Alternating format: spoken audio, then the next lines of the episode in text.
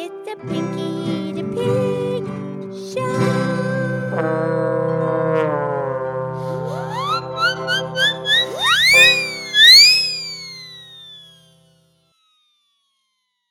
Okay, it's me, it's Pinky the Pig. Thank you for listening to our podcast from all over the planet Earth and the universe. And I am here today with my fabulous, excellent friend Mildred the Moo Cow. Hi, Pinky. How's Pinky? I'm awesome. How's Mildred? I'm awesome. So, what's going on? Well, you know, I forgot to tell you on Saturday. Yeah. Well, on Saturday we went over to our neighbor's house because you know we had Super Bowl Sunday, and then we were talking yesterday. Right. Well, our neighbors they have an outdoor giant pond, and that is Gary and Ginger. They have goldfish in their pond. And they have goldfish? Oh no! Well, they're giant. Well, they're that's called koi, the ornamental koi fish. Yeah, yeah, okay. They have a big pond outside and have the giant goldfish. They're called koi. right. Yeah, Gary and Ginger have goldfish, giant goldfish called koi. Right, and the koi, that fish, it, it originates from Japan. And originally, the wild fish is called the carp. Oh, yeah, I've heard of the carp. Right, and then so over time, what man did is they domesticated the wild carp and then they created a subspecies from the common carp and then they called it koi. Yeah. But uh, the carp, the, the original colors, they're silver and gray. And they're also known as chi, which is was the most common fish eaten in China. Yeah, they eat the carp, yeah. Right. So then what they did is some of the species all of a sudden occasionally there would be like a genetic mishap and what would happen um, then it would be produced a, a, a, fish that was a bright red a brilliant red color or a yellow color or, or an orange color you know other than the silver metallic so now the fish would appear a metallic gold yeah the shiny metallic they're rock and rollers what a Metallica. No, I'm sorry. Go ahead. Okay, so occasionally they would see the bright red or yellow orange fish. So what they did is they started breeding those specifically to make them, you know, an ornamental, entertaining, decorative looking fish, and then they they kept them for, for themselves just for pleasure. Yeah, just to, to look at them. Right, and, and they would build these ponds. And it actually started with the uh, Buddhists in the ninth century because they realized that the very colorful carp that would occasionally occur were eaten up quickly by the predator, predators because they were just so bright and flashy. So the, the Buddhists would take the really pretty ones and put them in their pond. But they still ate them. Well, yeah, but, you know, they they bred them and they kept a lot of them just for to make them pretty in a pond. And I get to live, whatever. That's cool.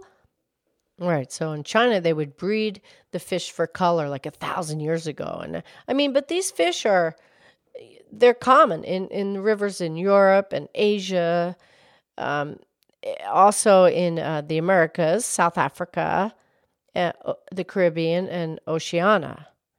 We're just talking about the wild natural silver gray colored ones. Yeah. But then when they bred them, the pretty colors, the brighter colors, they would transport them around the world and then here and there they would they would people would set them free into ponds and then they would breed and multiply. Oh, so now the ornamental koi fish is all over the planet.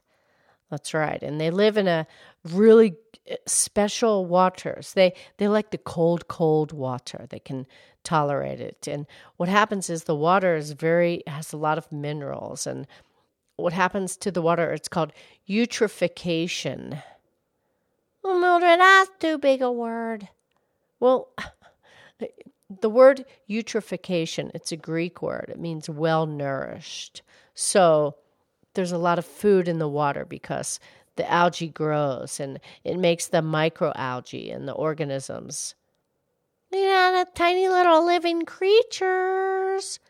That's right, and that's what the carp, that's what the koi eat. And the, you know, they eat on the bottom of the water, the bottom feeders.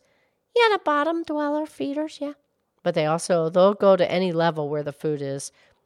Yeah, Gary said this time of year they stay down there pretty deep. Once in the water come up a little bit, you can see them. That's why I have the fountain in there, keep the water moving. Right. So, like I said, they feed on the bottom, but then they'll they'll eat wherever the food is. I mean, if a fly or a mosquito lands on the surface in the summer, they're going to eat that too. Oh yeah. We were watching them. They're adorable. They're swimming around and and okay. Here's the thing: Ginger and Car- Gary Ginger and Gary. Have, yeah, the goldfish, Ginger and Gary. Well, now have these two dogs. They're Springer Spaniels. They're very cute. They sit there on the edge of the pond with every all the people, and we all sit there and looking at the goldfish. Very entertaining. But the Springer Spaniels don't even mess with the fish. They're very. They don't even want to mess with them. Oh, that's nice. Farmer Tommy said it's all psychological. It's because when another animal in your household on your property sees the master feed the other animals, then everybody accepts one another as family, and there's no problem because of psychology, because everybody gets fed from the from the master. Oh, it's probably pretty good psychology right there. Yeah, that's really good advice if you're going to introduce a cat or a dog or a cat and a bird. You just make sure they see everybody getting fed, and, and then they, they get it. It all makes sense. Everyone coexists. Nice. Yeah. So the fish are cute. You know, they can't really smile or anything. I don't know. I don't think I've seen fish smile. Not so sure about that. But the goldfish are tiny. Right. And the goldfish came from uh, man breeding the smaller fish down and down and down. And then, then they were able to get the little fish and then keep them inside just to look at as pets. Yeah, they're tiny. Right. But they can't take the cold, so they have to, when they're really small, they have to come inside. Yeah, well, those big fish, they take the cold, but it's true. Ginger has, she has a big fountain going out there, so the pond is always moving. It doesn't ever freeze over the top. Right, but they actually could survive that. Yeah, well, they don't want to take a chance to keep the move to keep the water moving. But here's the thing: they have these fish in there that are so beautiful. They have a very long tail flip, flu, flowy, and the fins. They're very special. Oh yeah, that's the butterfly koi, or it's it's also called the long fin and the dragon carp. Yeah, those are really really fancy. Yeah, they were developed in 1980. Uh, also, the ghost koi was developed then. It was white, right? And that's what happened. You know, man bred different fish together. And I mean, I mean, you know, they come in white, black, red, yellow, blue, and the cream color. Yeah, the color cream milk. You know all about that, Mildred. Well, I I used to. Yeah. And you know something else, Pinky, about the koi fish is so interesting about their eyes. And the scientists they study their eyes because here's the thing: humans can they have three color senses in their eyes, but these fish have a fourth color sense. It, it, it can sense ultraviolet light. Oh, yeah, I can see that. No big deal. Oh, okay. Okay, Mildred, time for the pretty poem now, please. Okay, Pinky, we have a great poem here by Jonathan Green titled Pond. I just wanted to clarify this one word for you. It's diurnal. Diurnal. That just means daytime. Yeah. Pond. Mirror, clock of sun and moon in their diurnal dance. Window, a look in at the koi, visible only when the water warms. Habitat for turtle and frog who journey to land quite differently one with a lumbering tenacity, the other jumping into spring. Pond, a multitasking passive genius with no mind of its own. Life giver, taking all the hillside donates.